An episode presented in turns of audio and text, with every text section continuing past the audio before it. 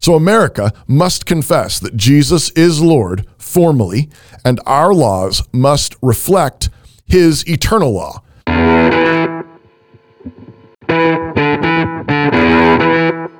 Introduction The conversation swirling around Christian nationalism, the classical liberal order, and how Christians ought to think about particular policy proposals continues apace.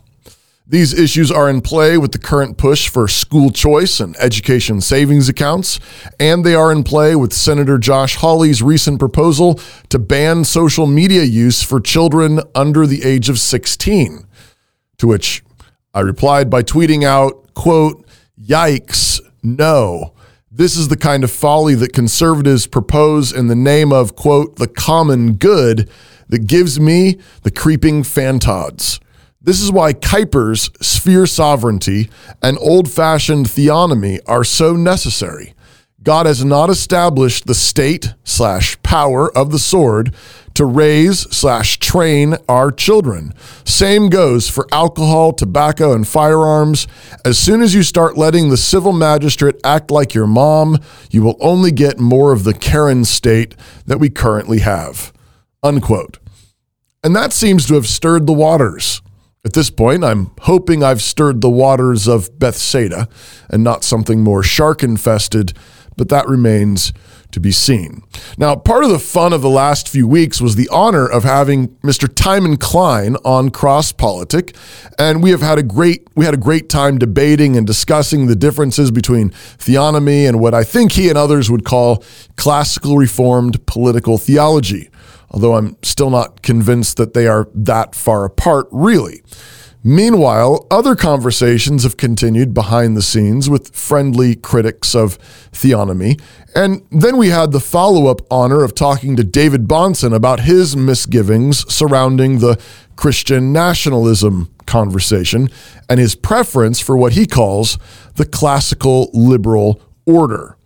Now, some related factors are that sometimes advocates of this so called classical liberal order sound a bit cavalier about our current cultural moment. And some, like David French, seem to have sold the whole farm to the leftists in the name of his version of the classical liberal order, which sounds like code for surrendering slowly. But David Bahnsen insists that that is not at all what he means or thinks. He envisions an explicitly Christian public square, but he is concerned not to make the civil sphere the central or primary actor in such an endeavor.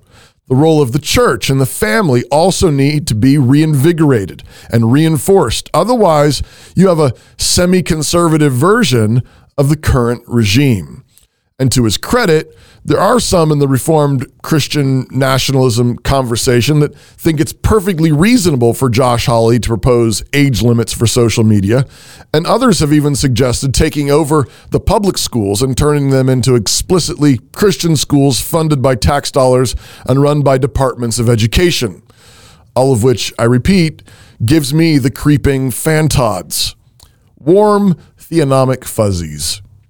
The old Puritans and Scottish Presbyterians and Genevans who first sought a reinvigorated civil sphere, civil magistrates to grasp them out from the spell of papist supremacy, hence the name of magisterial reformers, affirmed that the specific civil laws of old Israel had expired with that particular state, except for the quote, general equity thereof. That's from the Westminster Confession of Faith on the Law.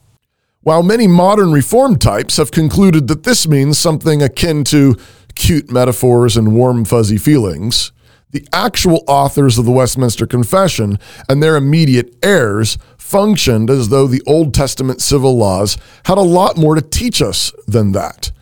The fact that the early American colonies had Sabbath civil laws and blasphemy laws and laws prohibiting sodomy and adultery and fornication and divorce tell you that they understood general equity as including the eternal moral and ethical principles resident in those civil laws and penalties.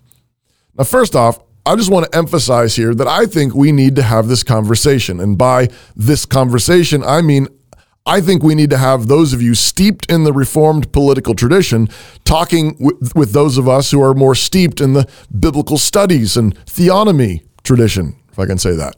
Some of us need to be reading uh, Franciscus Junius, and some of us need to be reading Rushdoony.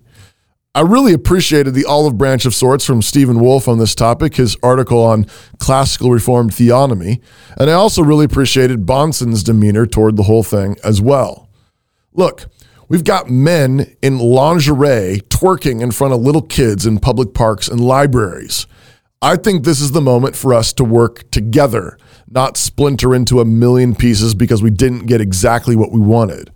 So, first off, I just want to issue a general invite to anyone interested in recovering a truly Christian America to join the conversation in good faith the leftist progressives rally around their common hatred of our Lord and his people, and they are frequently able to get a lot more done together because of that shared hatred than conservatives, because we throw elbows and knife one another in the back in the name of truth and morality and justice. Look, if you want to see drag queens banned from the public square and our nation submit to the lordship of Jesus Christ, you are most welcome to the table. Even if our philosophical categories and methodologies are different, let's talk. Let's work together. Let's spar, debate, and brainstorm. A chastened classical reformed theonomy. So, toward that end, I want to propose one way of pushing the conversation forward. One trusted and friendly critic of theonomy lamented to me recently that biblical law simply doesn't have enough substance to fill out a complete law code or public policy system.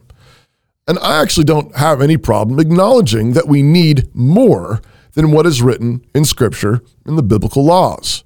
As the Westminster Confession says, quote, Nevertheless, we acknowledge that there are some circumstances concerning the worship of God and the government of the church common to human actions and societies, which are to be ordered by the light of nature and Christian prudence, according to the general rules of the word, which are always to be observed. That's Westminster Confession of Faith 1 6. Now, while this is primarily addressing the worship of God and the government of the church, I would argue that those activities that are, quote, common to human actions and societies would include the rational ordering of public policy and civil government. And therefore, those arrangements are to be, quote, according to the general rules of the word, but must also, quote, be ordered by the light of nature and Christian prudence. So here's a practical question for my classical reformed brothers. Since I believe that we agree that wherever Scripture establishes transcendent morality or universal principles of justice, those principles are universally binding on all societies and governments, regardless of time or place, can we agree that since we are Reformed and Protestant, those biblical principles are first principles? In other words, sola scriptura, understood rightly, applies here as much as anywhere else. Now, sola scriptura does not mean that scripture is the only authority, but rather it means that scripture is the ultimate and infallible authority. It's the only ultimate and infallible authority. Tradition, creeds, common law, parents, pastors all play true authoritative roles in the life of Christians and Christian society. Nevertheless, the first principles of Scripture are foundational. And wherever any other true authority bumps up against any one of them, Scripture always wins. So, are we on the same page so far? Now, here's the proposal. I propose that we agree that wherever Scripture speaks on matters of universal morality and justice, those principles be nailed into the ground, pounded into the ground with enormous steel stakes, huge ones. At that point, I would be happy to concede that all by itself, those general principles of justice are not enough to build out a modern civil law code. But since we're Protestants, we are agreed that whatever else ought to go into that law code, it must be deduced from those principles by good and necessary consequence, according to the light of nature and Christian prudence and reason and be consistent with them. Now, this might be where I run into trouble with critics of theonomy. But as a fiercely loyal Protestant, I also want to insist on a sort of regulative principle of power. Since all power is derived from God, Romans 13, all power is wielded by his blessing and in submission to his ultimate power, or else it is wielded in defiance of his blessing and power. Furthermore, this fits with what the confession says regarding worship that what is clearly stated must be explicitly obeyed, and whatever else is necessary for a flourishing society must be deduced from those principles in the light of nature. This need not be taken as some kind of tight shoed regulative principle, but simply as my old seminary professor Hughes Oliphant Old liked to say, it must be according to Scripture, obedient to the commands, and consistent with its principles and examples. A few stakes in the ground. So, what follows is certainly not an exhaustive list, but this will do for a start.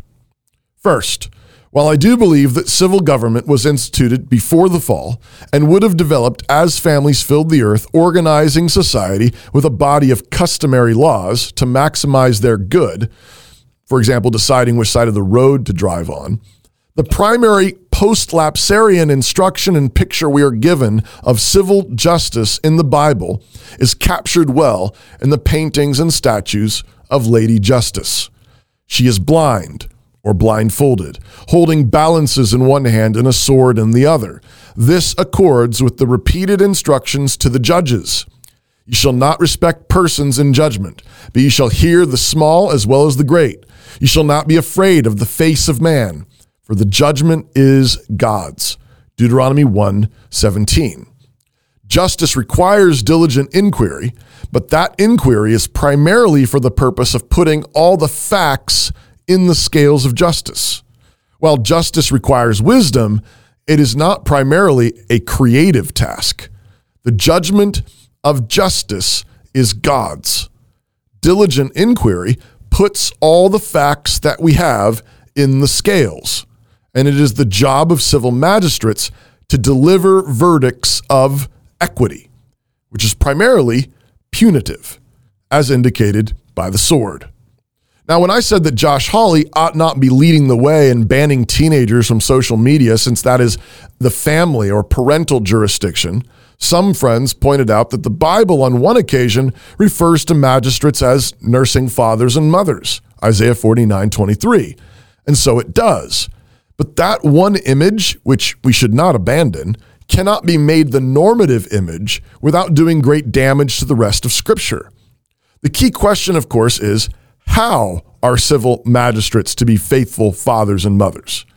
The answer is by doing justice according to God's law. Isaiah 49 23 is no more a defense of Social Security, Medicare, or government schools than is Paul's description of himself as a father, default permission for him, as a pastor, to tell parents which breakfast cereal is right for their kids. The church is the household and family of God, but that doesn't mean that the church is the first line of defense for widows. Paul insists that a man that doesn't provide for his own family is worse than an unbeliever. 1 Timothy 5 7.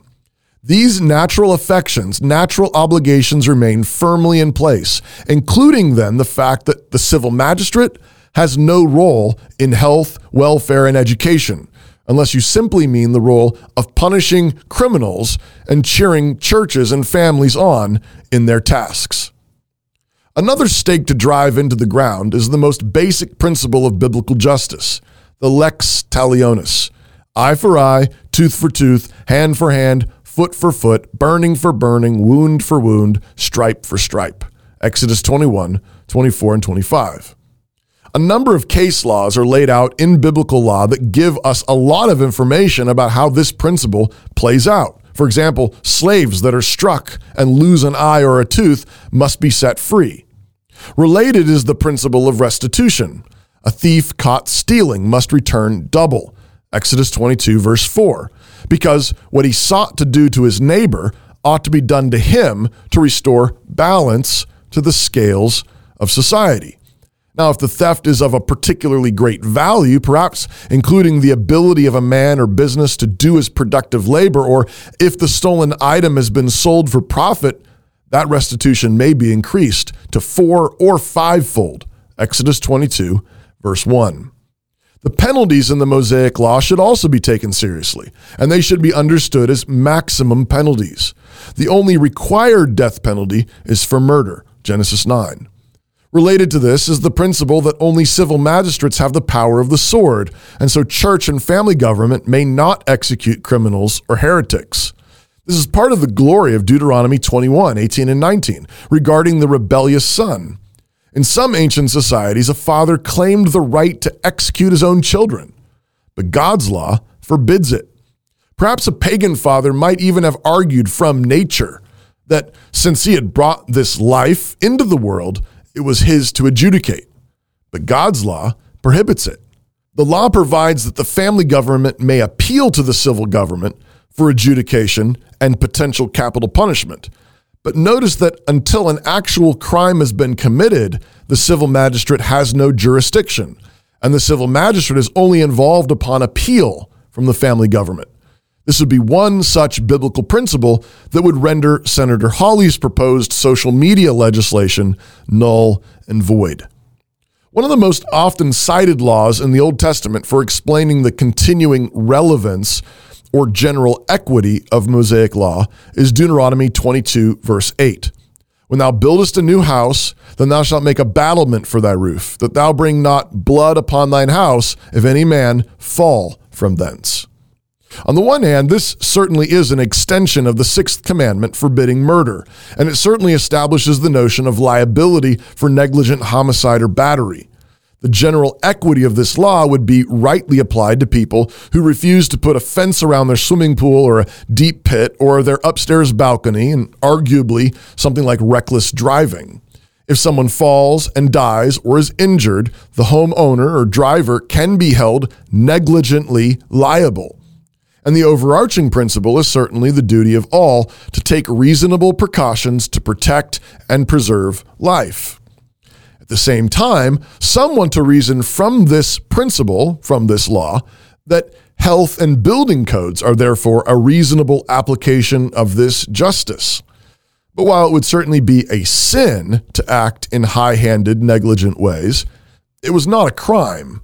The lex talionis principle requires that actual harm be measured for appropriate penalties to be exacted. But if a man built a balcony and refused to build a railing or drove recklessly through town, he may very well be in sin. But until actual damages have occurred, what penalty would truly be eye for eye? We also shouldn't underestimate the power and influence of the family and church governments and their related communities. Not every problem must be solved with guns and fines. Many problems should be solved by community pressures and influence. Conclusion The fear of the classical Reformed Christian nationalist types is that the classical liberal order is code for more liberalism, more false offers of a seat at the table of a neutral public square, and defeatism and apathy. But let us be done with all offers of neutrality, secularism, and the like. Jesus is Lord of the public square, and the Great Commission requires us to preach and make disciples of all the nations. So America must confess that Jesus is Lord formally, and our laws must reflect his eternal law as derived from Scripture and nature and reason, but with Scripture firmly ensconced as the chief authority.